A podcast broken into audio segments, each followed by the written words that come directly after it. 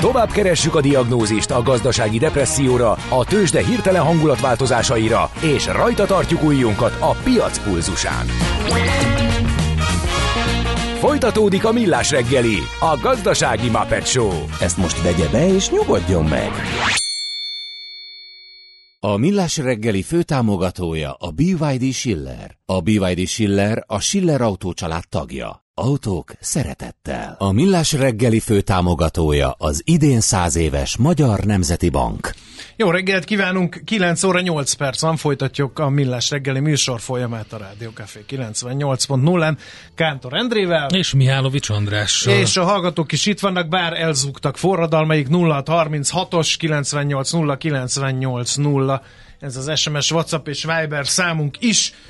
Az utakról egy Attila úti balesetről tudunk írtadni, a Döbrentei tér felé az Alagút utca után történt, úgyhogy nagyon óvatosan, több baleset is volt ma már reggel, de hát nagyon óvatosan közlekedjünk. Na, menjünk tovább, egy kis szakmaiságot vigyünk bele a műsor folyamba.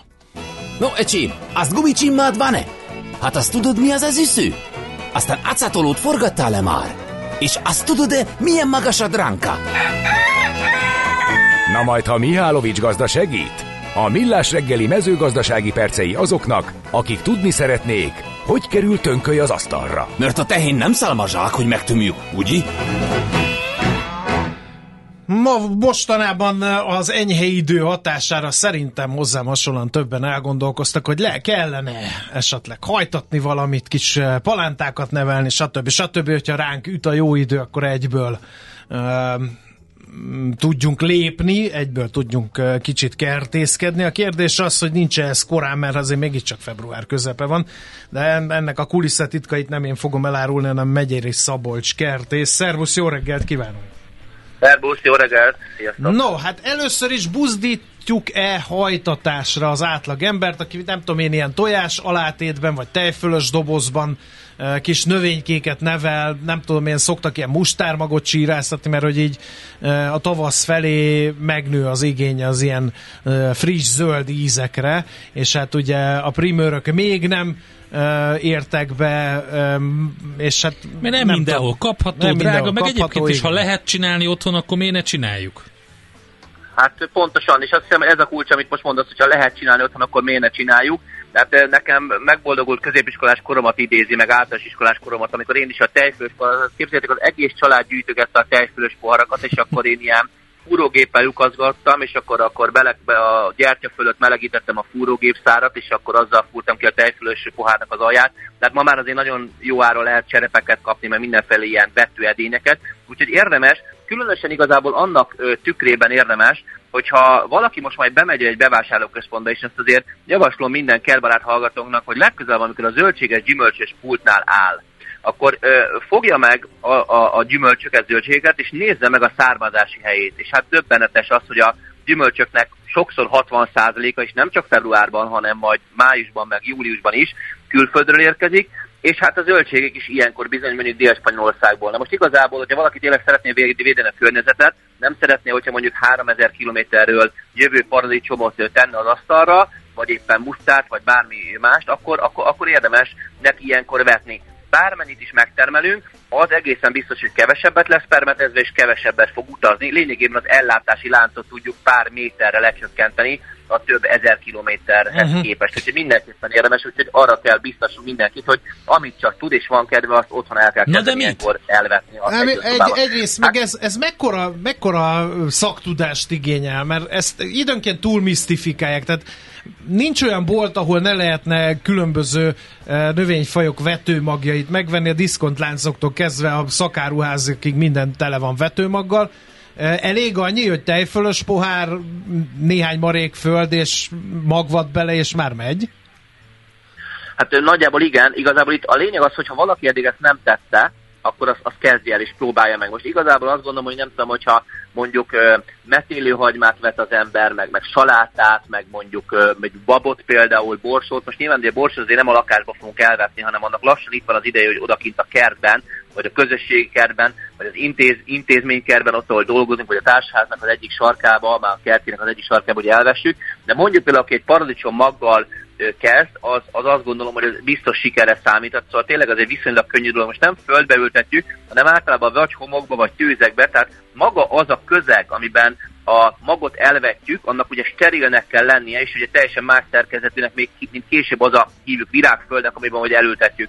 Ugye a lényeg az, hogy egy kertészetben vagy egy barkácsáruházban szerezzünk be ültetéset, tehát vetőmagvetéshez egy közeget, meg valamilyen edényzetet, és hát azt mondom, hogy most tényleg egy ilyen paradicsommal mondjuk el tudunk indulni, a paradicsom magukat szépen el lehet vetni. Ami egyébként nagyon érdekes, hogy ugye az igény az megvan rá, hiszen általában a palánták azok már nagyon korán megjelennek. És erre is szeretném felhívni a figyelmet, mert ugye mondtad azt, hogy, hogy bizony nincsen még korán hozzá. Hát maga a magvetés az, az szépen lassan elindulhat így most már február közepén, de ezeket ugye elvetjük a magot, heteket várunk, hogy amire szépen ki kell, meg mondjuk egy két-három centiméter magas lesz, és akkor utána ezeket űzdelni fogjuk, és szétültetjük ugye tejfölös pohárból, hogy akkor ennél a példánál maradjunk, és akkor megneveljük a palántát, amit mikor lehet majd kiültetni, igazából május eleje után, tehát május 10-e, 8-a, 10 után, és ez azért nagyon fontos ezt kihangsúlyozni, de nem tudom, észrevettétek azt a trendet, hogy mindig mindent nagyon korán szeretnének kezdeni. Hát ugye amikor szeptember-októberben már a karácsonyi díszeket látjuk a boltokban, akkor azért érezzük, hogy hát ez inkább a fogyasztás miatt van, és nem azért, mert tényleg szeptember-októberben már a karácsonyra kéne gondolni. Képzeljétek el, a kertészetben is ugyanez van, hogy nagyon sok szereplő, piaci szereplő már márciusban, március végén palántákat, például mondjuk nagyon jellemző, hogy megjelennek a muskáti palánták, amiket kitesznek. Na most ez teljesen abnormális, mert ugye május eleje előtt ezeket a növényeket kirakni, ez vélhetően el fog fagyni, és itt azért bejön a klímaváltozásnak egy hatása is. Ugye az, hogy vannak március-áprilisban ilyen alattomos hajnali fagyok, az, az már száz éve vannak, vagy sok száz éve. De az, hogy ezeknek a száma megsokszorozódott, az sajnos a klímaváltozás hatása. Tehát gyakorlatilag pontosan ez a kultúra, amiről most beszélgetünk, ezek a kiskerti növények, ezek a mindenféle zöldségek, ezeknél nagyon fontos az, hogy az, amelyik fagyérzékenyek, azok igazából május elej, előtt ne kerüljenek ki a kertbe. Hát ugye be, akkor, drága amikor... jó nagy már mindig mondta, hogy a fagyos szenteket legalább várjuk meg. Mielőtt bármit van, itt a, a, a balkon növényekkel, palántákkal, dísznövényekkel kezdeni akarunk valamit, akkor a szervác, pongrász, bonifác után. Ez egy ilyen jó elméletnek tűnik most is. Pontosan, így van, és, és még egyszer, tehát az, azt kell látni, hogy az elmúlt tíz évben ezek a hajnal, hajnali fagyok, amikor nagyon bosszantó, mert gyakor, ugye, ekkor tele vannak ugye a hírek, hogy a szőlők, meg tudjátok, Franciaországban ilyen kis gyertyákat hát nyújtanak, persze, meg, meg, meg, meg, meg, meg, hogy, meg, hogy elfagynak a barackok, stb. Ez pontosan ezért van, tehát igazából rettenetesen bosszantó. Reggel 4 és 7 óra között mínusz egyre, mínusz kettőre, mínusz fél fokra lemegy a hőmérséklet, pont elég, hogy megfagyjon a virág, pont elég, hogy a paprika, meg a, meg a, meg a paradicsom, meg a diónak a friss hajtásai, meg a vadszülő friss hajtásai, azok, azok, azok megbarduljanak, elfeketedjenek, elfagyjanak, és délben meg már 20 fok van, és akkor délben, amikor bemondja a rádió, hogy, hogy a, a gazdák azok bosszankodnak, akkor a átlag városi ember is szétnéz, hogy miről beszélnek ezeket, 20 fok van, hát pólóba lehetek most itt április közepén, hát sajnos ez a helyzet, hogyha a zöldségeknél erre különösen oda kell figyelni, Na de a lényeg az, hogy, hogy, hogy itt ez most már nem csak hobbi, hanem még egyszer azt nagyon érdemes kihangsúlyozni, hogy bármi, amit megtermesztünk magunknak otthon, az ugye Magyarországon 2000 óra plusz napsütéses órák száma van, nagyon jó a talajunk, tényleg a földnevű bolygó egyik legtermékenyebb talaján állunk, és mégis kiábrándító az, amikor a zöldséges gyümölcsös poltnál valaki e, ilyen szemmel körbenéz, és megnézi, hogy akkor ez honnan is származik ez a, ez a, ez a, ez a termény, Úgyhogy az nagyon, biztos, hogy nagyon kiábrándító, és, és nem is olyan ízes a legtöbb esetben, mert ugye itt a technológiának köszönhetően mondjuk korán születelik, vagy, vagy, vagy pedig ilyen gyorsított eljárással próbálják meg felduzasztani olyanra, hogy piacképes legyen, de ami engem érdekelne mondjuk így privát kiskertészként az, hogy azért ön például ez a, ezzel a nagyon enyhe januárral ez a, ez a rengeteg poloska, ez például rohadt idegesítő a paradicsomnál, hogyha már itt a paradicsom paradicsomot emlegettük, de nem csak a paradicsomnál. Tehát, hogy mit lehet ezek ellen tenni?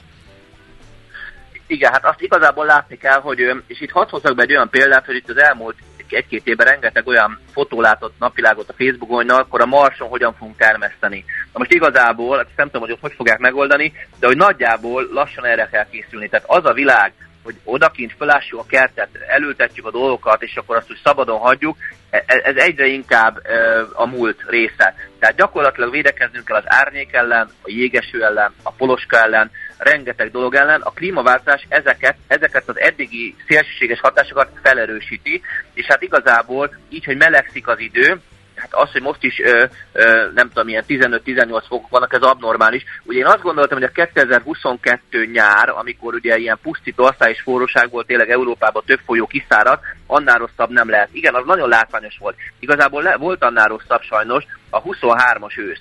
E, ezt nagyon sokan, ezt kevésbé vették észre, uh-huh. mert csak annyi jött le belőle, hogy milyen kellemes az ősz, de az, hogy a szeptember és az október az kriminálisan meleg volt, az sajnos megint a klímaváltozásnak a hatás, és ez hoz magával rengeteg dolgot, például azt is, amit te mondasz, hogy olyan kórokozó kártevők jelennek meg, és egyre nagyobb számban, amelyek eddig nem, vagy nem ilyen tömegben jelentek meg, erre föl kell készülni. Uh-huh. Tehát alapvetően és azért hoztam be ezt a marsi példát, hogy amikor valaki ránéz a kertjére, vagy a dézsájára a balkonon, akkor mindig arra kell gondolnia, hogy neki ezeket a növényeket, mint így amikor a kis csibét az ember megfogja a kezébe, és így nagyon vigyáz rá, vagy a kis macskát, szóval, hogy, hogy így simogatni kell ezeket a növényeket, mindent el kell követnünk, hogy nekik egy kiegyensúlyozott, tehát tulajdonképpen balanszírozni kell azt a az időjárás, meg azt a világot, ami, ami, ami sajnos nagyon nagy uh-huh. szélsőségeket produkál. Ilyenkor, de a klímaváltozás miatt pláne. Ilyenkor azért felmerül az emberben az a kérdés is, hogy megéri ezzel veszködni, például a palántát nevelni. Nem, nem. röviden, tömören nem. Tehát ha az a kérdés, hogy megnézed az idődet, az energiát, a pénzedet, és ez, ez, ezt berakod a mérleg egyik serpenyőjébe, a másikba, hogy bemész a bevásárlóközpontba, akkor nem, nem éri meg. Viszont ez elmúlt mondjuk 25-30 évnek volt ez a, ez a mondás. Hát ezért van az, hogyha végignézel a kerteken Magyarországon, hát üresek a magyar kertek, hát ott, ahol korábban zöldséget, gyümölcsöt termeltek, ott bizony a 90-es évek végétől felmenő rendszerben abba hagyták, mert pontosan ez volt, amit mi is most beszélünk, hogy nem éri meg. De ha végig gondolod azt, hogy te tudod, hogy mennyit fog, akkor, akkor kérdezek valamit. Szerinted egy almást hányszor permeteznek egy évben? Hát most gyanítom a klímaváltozás hatásai hatására jóval Én Most mondtam egy nagy számot. Nyertem? Hány, hányszor? 15-öt mondott a kollega, de nem ért hozzá. Igen, igen, igen, hát 20-25-ször.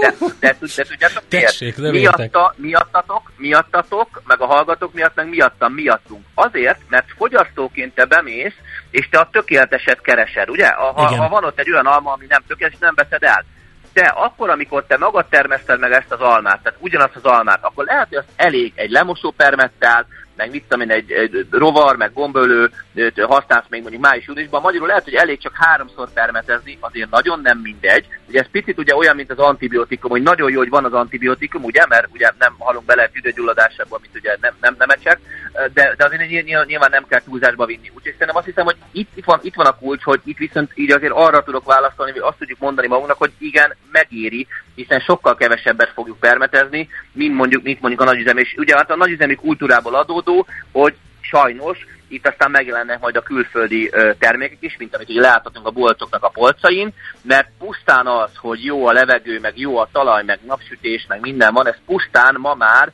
ebben a világban nem elég, hanem ezért van az, hogy a spanyol zöldség, tehát tényleg gondoljatok abba bele, hogy milyen rettenetes az, hogy Spanyolországból jön be a paradicsom Magyarországra, szóval, hogy így, ahogy mondod, ugye nincs, nincs is olyan íze. Tehát gyakorlatilag itt a klímaváltozás, hogyha megnézem meg, a saját családomnak az érdekét, hogy mi az én érdekem, mi a családom érdeke, azt, hogy én tudjam, hogy az hányszor volt permetezve, akkor magasan, magasan veri ez érdemes gyakorlatilag saját magunknak Igen. termesztésbe fogni, és érdemes kiírni a hűtőre, ez utolsó gondolatom, az, hogy mi az, ami importból van, ez is kiozanító, és mi az, amit meg tudok termeszteni, mert egy fügét, egy áfonyát, egy kivit, egy paradicsomot, egy paprikát, gond nélkül egy spenótos sóskát, gond nélkül meg tudok permetezni, minél többet azt kívánom minden kertbarátnak, rakjunk át a saját termesztésre az importból. Igen, egy kicsit nyissunk a spektrumon, akinek már hobbi kertje van, az meg elkezd azon agyalni ilyenkor, hogy elkezdjene metszeni mert hogy megindultak a növények, lehet látni már mindenhol hóvirágot, ugye február eleje van,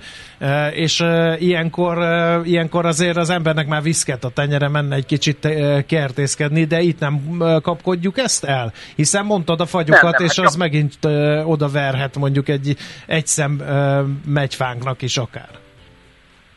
Igen, hát ugye a fagy az nem a fászszárú részekben fog kárt tenni, hanem majd a lágyszárú részekben, amik majd elindulnak adott esetben ideje korán. Tehát beindul mondjuk a, a, a hajtás február végén, március elején, és akkor jön március végén, áprilisban egy ilyen alattomos hajnali fagy. Tehát az inkább ugye a lágyszárú részeket ö, ö, hát pusztítja el, vagy tesz bennük kárt.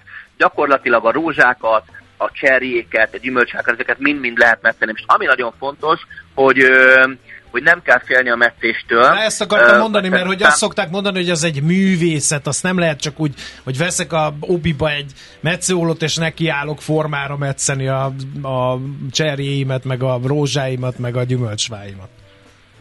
Hát ezzel akkor szeretném mindenkit felszabadítani, mert ez, ez, ez nem egy jó irány, ez nem igaz, ezt mindenki meg tudja tanulni. Uh, nyilván, hogy egy nem tudom milyen szuperorsot vagy egy katlan koronát, ha az ember ki akar alakítani, akkor annak érdemes utána nézni, de az, hogy mondjuk, vagy mondok egy példát, jó, tehát az aranyvesztőt, az mondjuk, hogy a koratavasztal virágzik. Tehát azt most nem ettük meg, mert akkor nem lesz virágunk, hanem várjuk meg, ugye, míg elvirágzik, és akkor majd utána megmesszük. De azért ezeket ma már tényleg az interneten nagyon szépen, ezek a kertbarát oldalak, ezek nagyon szépen leírják, YouTube-on van fönt rengeteg videó, érdemes megtenni. Azt kell látni, hogy az egész kertünk egész éves munkái során a legfontosabb időszakban vagyunk most, a február-március, addig, ameddig ki nem pattanak a ügyek és el nem kezdenek hajtani. Tehát tökéletesen mondtad, hogy bizony ennek most itt van az ideje, mert lényegében ez a két-három hét nagyon gyorsan eltelik, különösen akkor, hogyha így melegszik az idő. Tehát érdemes kimenni, és érdemes metszeni, hiszen most tudjuk kialakítani a kertünk egész éves arculatát ezekkel az alakító, ifító metszésekkel.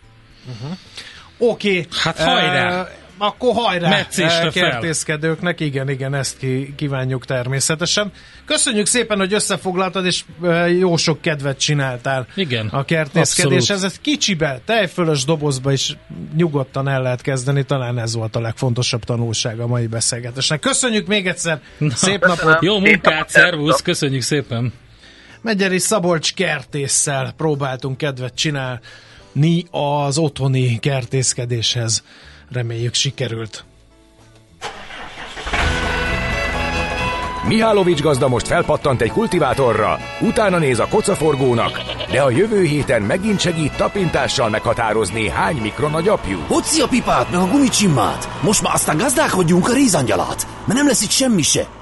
Arról se meg a mindenségit neki két közlekedési információ. Éppen most 9 óra 20 perckor volt koccanás a Szentendrei úton, a Bogdáni úti felüljáró előtt befelé, ott érdemes készülni arra, hogy kisebb torlódás van, illetve az Attila Krisztina körút összekötésénél a Horváth kert mellett eltolták a reggeli koccanás áldozatait, mire végre vége ezzel a reggeli dugónak el is tud indulni a normális forgalom. Most még nagyon lassan araszolnak az autók itt minden irányban, tehát ugye az Attila és Krisztina körút összekötésén, Attila út, Krisztina körút, Horváth kert mellett volt egy koccanás. Hamarosan jövünk majd azzal a témával, hogy ugye a múlt csütörtökön újra a fúziós téma került sok címlapra, és nem csak a tudományos világban, mert hogy fúziós rekordot döntött az utolsó kísérletében az angliai JET, ez a Joint European Tours, Torus Tokarnak reaktor, ami évtizedekig a világ legnagyobb fúziós berendezése volt, de hogy ez micsoda pontosan, és hogy miért fontos ez a rekord, erről fogunk majd beszélgetni Euréka élmény rovatunkban dr. Dunai Dániellel, az Energiatudományi Kutatóközpont tudományos főmunkatársával. De hol van az még, mert hogy először programajánló jön, utána meg a tőzsdei kereskedést is meg kell nyitnunk. A bizonyám.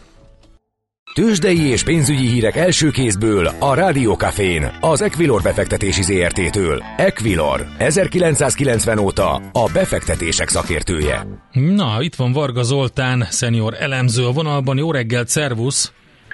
Jó reggelt kívánok, sziasztok! Hát sok minden érdekes van a budapesti értéktősdén, többek között az, hogy öt éve van tőzsdén az autóvallis, és ma reggel az autóvallis vezetősége indította el ünnepélyes keretek között a kereskedést a, a csengő megszólaltatásával a béten. Úgyhogy egészen komoly um, sztori itt az autóval is. Mi is beszéltünk már többször a cégről. Um, négyszeres árbevétel, tízszeres nyereség eddig öt év alatt a tőzsdén, és um, hát a növekedés az pedig ugye a beszélgetésekből is kiderült, hogy óriási természetesen. Úgyhogy ez az egyik információ. Van valami a papírral kapcsolatban? Ez a megmozgatta a befektetőket? Egyelőre csak kismértékű emelkedés látszik az árfolyamban, 1% közeli emelkedés 132 forint ebben a pillanatban az árfolyam, de mindenképpen érdemes kiemelni, hogy az elmúlt másfél hónapban azért 113 forintról emelkedett, tehát közel 20%-kal került feljebb mm-hmm. az mhm. árfolyam a mögöttünk álló hetekben. Egyébként a vezető részvények közül talán a Magyar Telekomot lehet most kiemelni, legalábbis az árfolyam mozgás szempontjából. Most 776 forinton áll, ez 1,44%-os emelkedésnek felel, meg viszont a forgalom nem túl magas, 26 millió forint, bár a Telekomnál ez átlagosnak mondható. Az OTP-ben egy kis csökkenést látunk, 16.780 forint, ez közel fél százalékos mínusz 188 millió forintos forgalom mellett.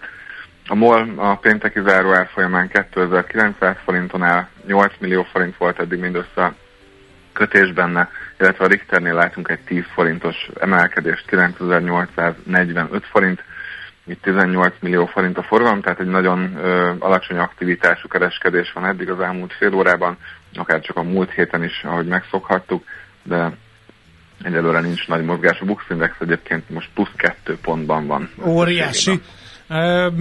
Valahol itt az öreg kontinensen mindenhol hasonló a helyzet, vagy, vagy azért van, ez most ilyen lemaradó kereskedés Budapesten az első fél óra után? Egyelőre lemaradónak tűnik, bár Európában sincsenek nagy mozgások, ott azért ilyen 0,2-0,5% közötti emelkedések vannak jellemzően. Egyébként Ázsiában a legtöbb piac zárva volt, ugye a kínai holdúj év is most kezdődött, tehát ott most több napig nem lesz kereskedés. Az amerikai határidős indexek alapján pedig egy nagyon kicsi mínuszt látni a futures mozgásokból, de ugye pénteken a Dó kivételével a NASDAQ és az S&P 500 is tovább tudott emelkedni, és új történelmi csúcsot ütött meg. Úgyhogy érdekes módon annak ellenére, hogy az amerikai állampapírpiaci hozamok emelkednek, a technológiai részvények továbbra is jól teljesítenek. Nyilván ez összefüggésben van a gyors jelentési szezonnal is, bár azért én azt gondolom, hogy eljöhet az a szint az állampapírpiaci hozamokban, ahol már a befektetők észbe fognak kapni, vagy legalábbis figyelmeztető jelként fogják értékelni a magas hozamot. Uh-huh. Oké, okay, valami piacmozgató a mai kereskedésben várható a tőzsdei?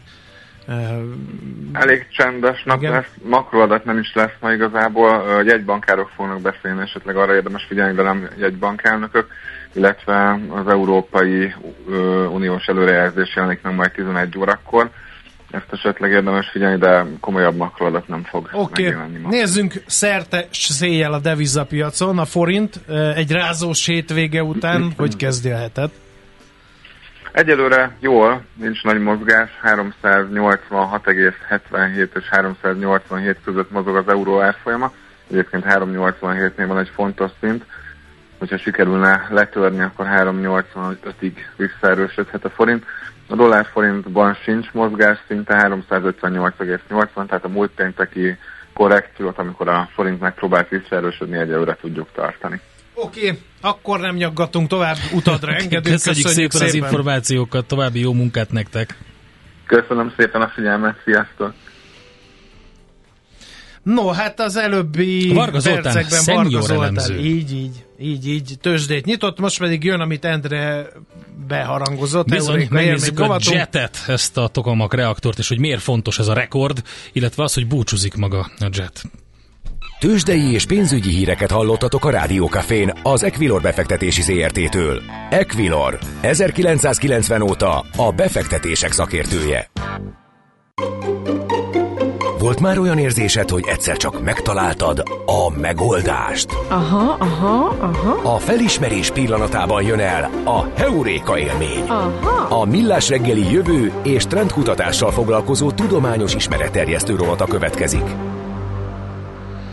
Benne pedig az a téma, amit beharangoztunk, hogy új fúziós rekorddal búcsúzott a JET 40 év működés után, de hogy ez a Joint European Torus tokamak reaktor, ez micsoda egyáltalán, meg hogy mi a jelentőség ennek az eredménynek, hát ezt beszéljük most át dr. Dunai Dániellel, az Energiatudományi Kutatóközpont tudományos főmunkatársával. Szia, jó reggelt!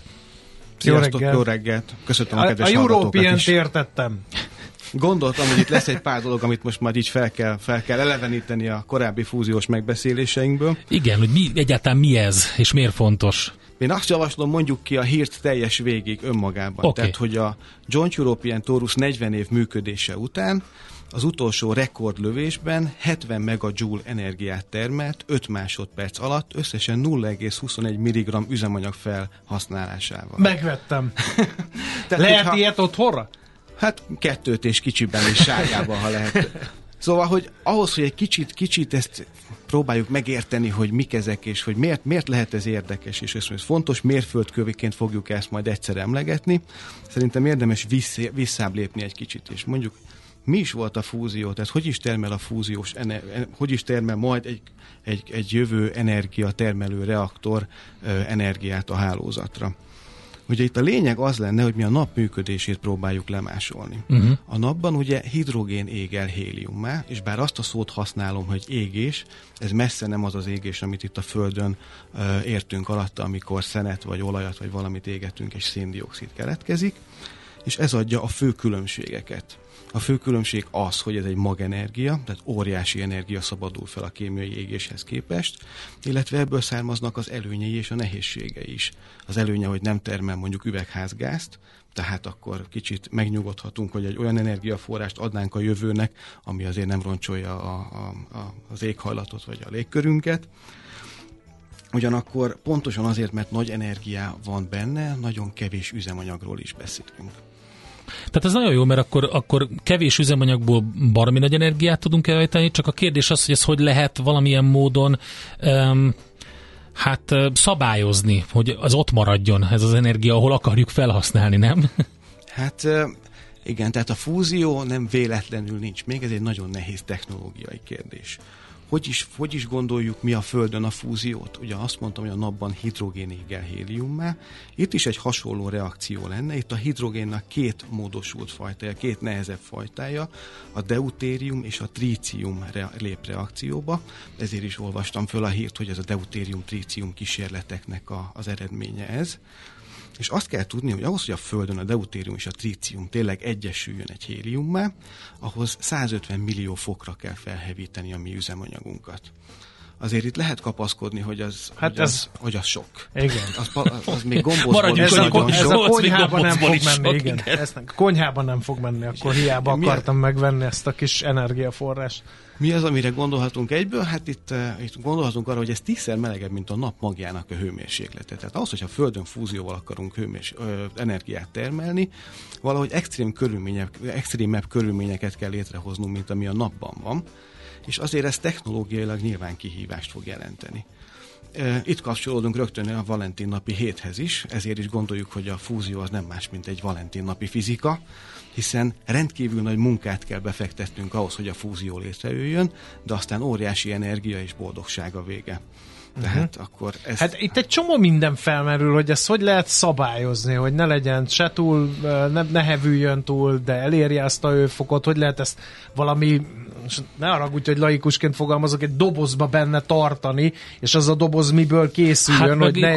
Igen, másodpercekről beszélünk, és az az öt másodperc, az nekem így elsőre viszonylag hosszú időnek öm, hangzik, amikor ilyesmiről olvas az ember, akkor sokkal rövidebb időintervallumokat lehet olvasni. A kérdések tökéletesek, és hadd kezdem az elején az András kérdésétől, tehát, hogy nyilvánvalóan ezt nem egy termoszba fogjuk a 150 millió fokos anyagot belerakni, és ugye ez semmilyen szilárd anyag nem fog elviselni 150 millió fokot. A, az anyag ebben a, ezen a hőmérséklen úgynevezett plazmahalmaz állapotban van. Ha egy kicsit visszamegyünk a, az általános iskolás tanulmányaink irányában, ha veszünk egy jégkockát, ugye a jég az, az a szilárd, ha elkezdjük melegíteni, akkor az megolvad folyadék, ha tovább melegítjük, akkor gyakorlatilag a szabad víz molekulák száguldoznak, ez a, ez a gázhalmaz állapot, és mi van, ha még tovább melegítjük? Akkor olyan nagy energiájuk lesznek az ütközések az atomok között, hogy letépik egymásra az elektronfelhőket, és akkor kialakul egy ilyen töltött forró leves, az atommagok és az elektronok forró levese. Ez a plazma. Ilyen az összes csillag. Itt a Földön ez viszonylag ritka halmazállapot, de a látható univerzum 99%-a plazma, tehát a világegyetem legáltalánosabb anyagáról beszélünk. De látható, hogy azért ezzel így most így nem lehet még mindig termoszba zárni attól még plazma, a szerencsénk az, hogy a plazma töltött részecskékből áll, ahogy mondtam, elektronok és az atommagok. Ezek kölcsönhatnak mágneses térrel. Tehát, hogyha mágneses térből fújunk egy lufit, akkor azt a lufit feltölthetjük forró plazmával. Na, akkor itt jönnek a kontroll kérdések, hogy egyébként ez így nagyon jól hangzik, de hogyha ilyen egyszerű lenne, akkor már... Akkor miért ha, nincs fúziós erő? Még kell hozzá, még kell hozzá egy ilyen tokamak reaktor, akkor mint a jet. már 30 éve gyakorlatilag ebből termelnénk az energiát, Aha. és ez rendkívül sok technológia és fizikai kérdést is vetett fel. Azt gondoljuk, hogy a fizika kérdéseinek a nagy részét tisztázott, az elmúlt 40 év kutatásai ezt megmutatták, hogy hogy kell ilyet építeni, vagy hogy kell ezt akár vezérelni. Ami még hiányzik, és amivel még sok munka van, az a technológia. Hogy tényleg ezt meg lehessen építeni egy valós berendezésben, és valós elektronikai mérésekkel, kompjúterek ezt tényleg szabályozzák. Ennek vannak veszélyei? Lehetnek veszélye ugyanúgy, mint mondjuk, a, mert az atomenergia is egy jó ötletnek tűnik, egész addig, amíg ugye nincs valami baleset, mint Csernobilban vagy Fukushima-ban, illetőleg ugye mit kezdünk a használt fűtőelemekkel, amelyek emberi észre felfoghatatlan ideig még itt lesznek velünk, és nem egészséges sugárokat nyomnak ki. Itt nem tudom, hogy hallott, hogy, hogy érdemes behozni ugye azt a félelmet a, a lapos földhívőktől, hogy itt majd egy fekete lyuk jön létre, ha valami jó, hogy, jó, hogy behoztad. Na most azt hiszem, hogy itt ez egy rendkívül nagy kavalkád alakult ki. Próbáljunk kicsit rendet Vágjunk tenni. rendet az én fejemben. Rendet ebben a dologban. Először is nagyon jó kérdéseket tettél fel, tehát hogy kicsit visszamennék az elejére. A fúzió és a fisszió összehasonlítása egy nagyon is helyén való és átlagos kérdés. A, a különbség az, hogy a, a fúzió előnyére mindenképpen, hogy egy fúziós reaktorban nem tud kialakulni egy megszaladásos típusú ö, ö, folyamat, mint ami, ami az atomerőműben a fő félelem volt. Tehát nem, de fizikája olyan, hogy nem tud kialakulni egy ilyen robbanás. Ettől persze baleset, bármilyen, mint minden gyárban lehet.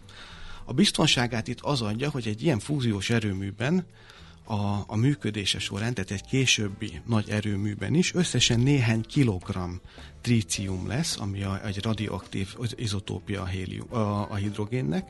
Tehát, hogy a, ha ezt még kiengedjük a levegőbe bármilyen baleseti szenárióban, akkor a legközelebbi települést sem kell kitelepíteni. Tehát, hogy ilyen szempontból itt nem tonnák vagy száz tonna üzemanyagok vannak, mint egy fissziós erőműben, mint a, ami ma használatos fissziós erőműben, sokkal kevesebb. És egyébként itt az üzemanyag kérdés nem probléma? Tökéletes Mert ugye... kérdés ismét. Köszönöm szépen a felkérdezést. Itt az van, hogy az üzemanyagunk, az, ahogy mondtam, deutérium és trícium. Na ez egy kicsit fejtsük meg. A deutérium az a hidrogén második izotópja, és azt kell tudni róla, hogy nagyon gyakori. A világon minden 6000. hidrogénatom az deutérium, és ez nem más, mint az ősrobbanásnak egy következménye. Ez gyakorlatilag ezek a deutériumok, ennek a közvetlen bizonyítékai. A trícium viszont egy radioaktív gáz, 12 éves felezési idővel, ezt elő kell nekünk állítani.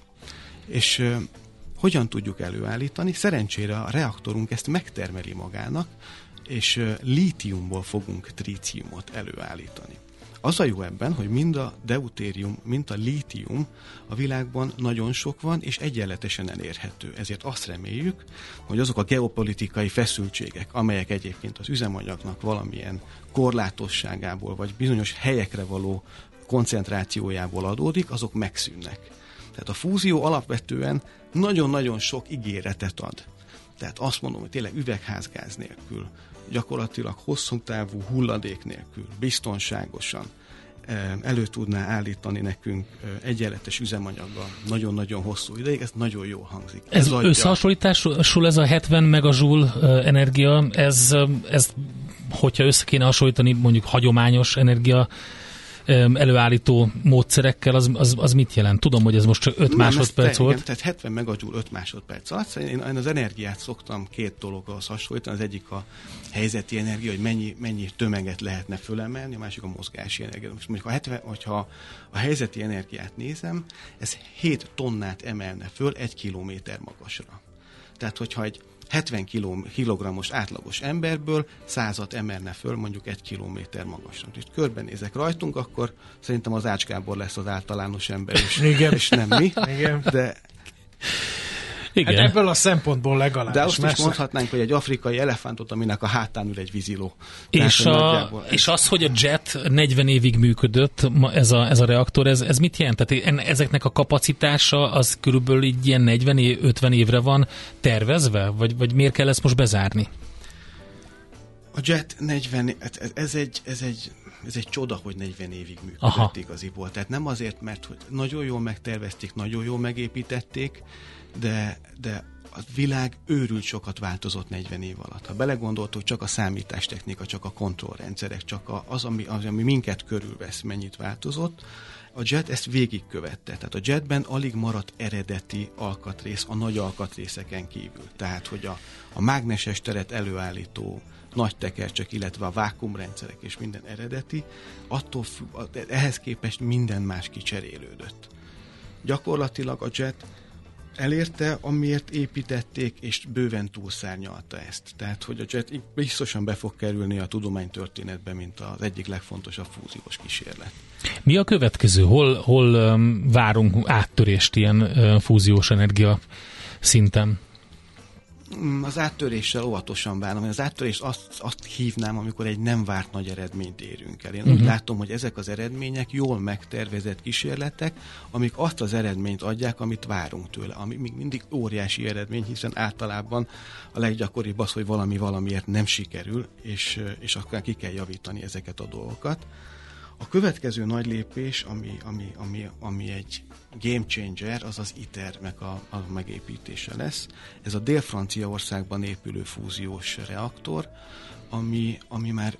Ez már ipar szerűen, tehát nem kísérleti, de ipar, vagy ipari nem, méretű, de mégiscsak kísérleti. Ez egy kísérlet Aha. lesz, méghozzá azt gondoljuk, hogy az utolsó kísérlet a, azok a reaktorok előtt, amik már a hálózatra fognak termelni.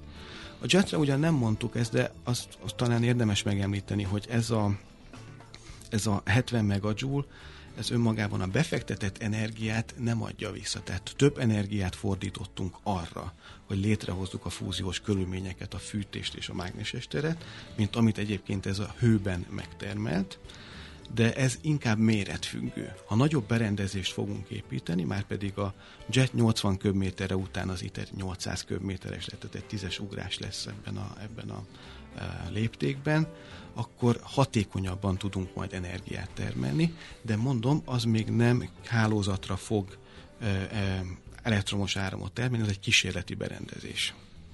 Hát ezzel folytatnunk kell ezzel a témával, mert van persze rengeteg kérdés is, úgyhogy a következő körben majd most már megvolt az ismeretterjesztés, megalapoztuk, emlékszünk rá, hogy hogy működik, mik a különbségek a fúzió és a fisszió között, de akkor dr. Dunai Dániellel folytatjuk innen. Köszönjük szépen, nagyon hogy itt voltál. Köszönjük, nagyon érdekes volt. volt. Igen. Szóval dr. Dunai Dániel, az Energiatudományi Kutatóközpont tudományos főmunkatársa a JET 40 éves működés után rekordot döntött ezzel a témával. Foglalkoztunk és egy kicsit benéztünk a hírek mögé, hogy mit jelent ez egyáltalán. Heuréka élmény! A Millás reggeli jövő és trendkutatással foglalkozó tudományos ismeretterjesztő rovata hangzott el. Aha, aha, aha. És hamarosan jön Fehér Marian, és elmondja nekünk, hogy mi jön utánunk, pont jókor. Reméljük, hogy már itt is van. Gyere csak, Marian. Jövök. Gyere szépen mondd el, hogy mi az, ami jön a pont jókorban, utánunk? Jó, jó, jó, jó, jó, jó, jó, nyugalom. Hát még csak hét Még csak hétfő van. van. Igen, igen, igen, még, igen. csak hétfő 955. Hét, hét eleje Na, van még mondjad. csak. Na, szóval a pont jókorban, már egyébként itt van a vendégem, Oltványi Zsolt, a Mentes Festnek a szervezője, és egyébként a Mentes Cukrászüzem tulajdonosa. Ö, ő jön, vagy van már itt, és vele fogok beszélgetni egyik oldalról a saját karrierváltásáról, mert hogy volt egy olyan az életében, illetve erről a mentes festről, amit azt hiszem egész pontosan ezen a hétvégén rendeznek meg. Ugye glutén, laktóz és cukormentes egészségtudatos termékek és szolgáltatások fesztiválja. Én nekem ezzel mindig van, mert nem mindig van kérdés, hogy, hogy hogyan lehet egészségessé tenni. Tehát, hogyha valakinek érzékenysége van, akkor hogyan lehet pótolni azt, hogy az valóban egészséges is legyen. Én ebben szkeptikus is vagyok, megmondom őszintén, és és kíváncsi vagyok, hogy ő hogy látja ezt, illetve ha már egészséges, amivel potoljuk, az finom is, e ilyen kérdéseim van. Helyes.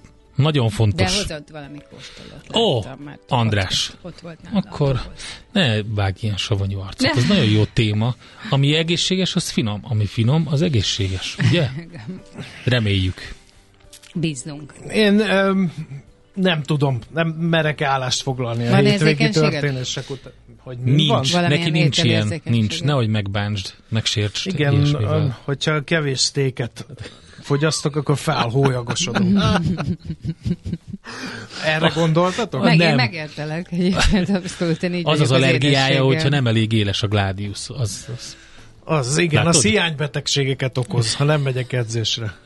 Igen, látom. Volt Mi van a második? Majd lesz Vigyázz, második egyik is. szavunkat a másikban Majd lesz. Igen. De Igen. nincs időnk már megbeszélni, András. Úgyhogy, na, úgyhogy ez egy, meg, egy meg, misztérium lesz.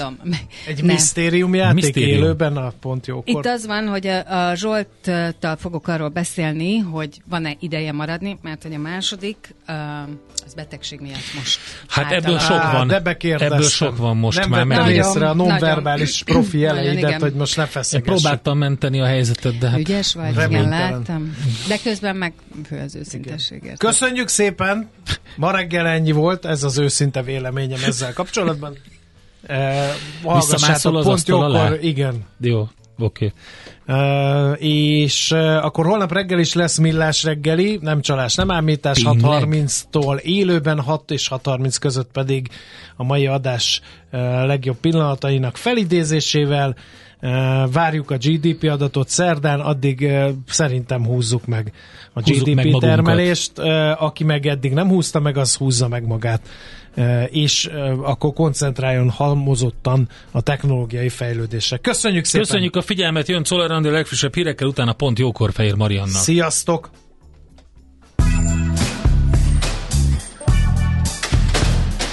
Már a véget ért ugyan a műszak, az ügyelet azonban mindig tart. A sürgősségi és félig zárt osztályon holnap reggel újra megtöltjük a kávésbögréket, és felvesszük a piaci stetoszkópot. Addig is keressetek minket közösségi rendelőnkben a Facebookon, a mai adás podcastjét pedig a rádiókafé 98hu és millásreggeli.hu oldalakon, a Spotify-on és a Google Podcast-en. Millás reggeli. A Rádiókafé gazdasági Muppet show Két dologban bízhatsz.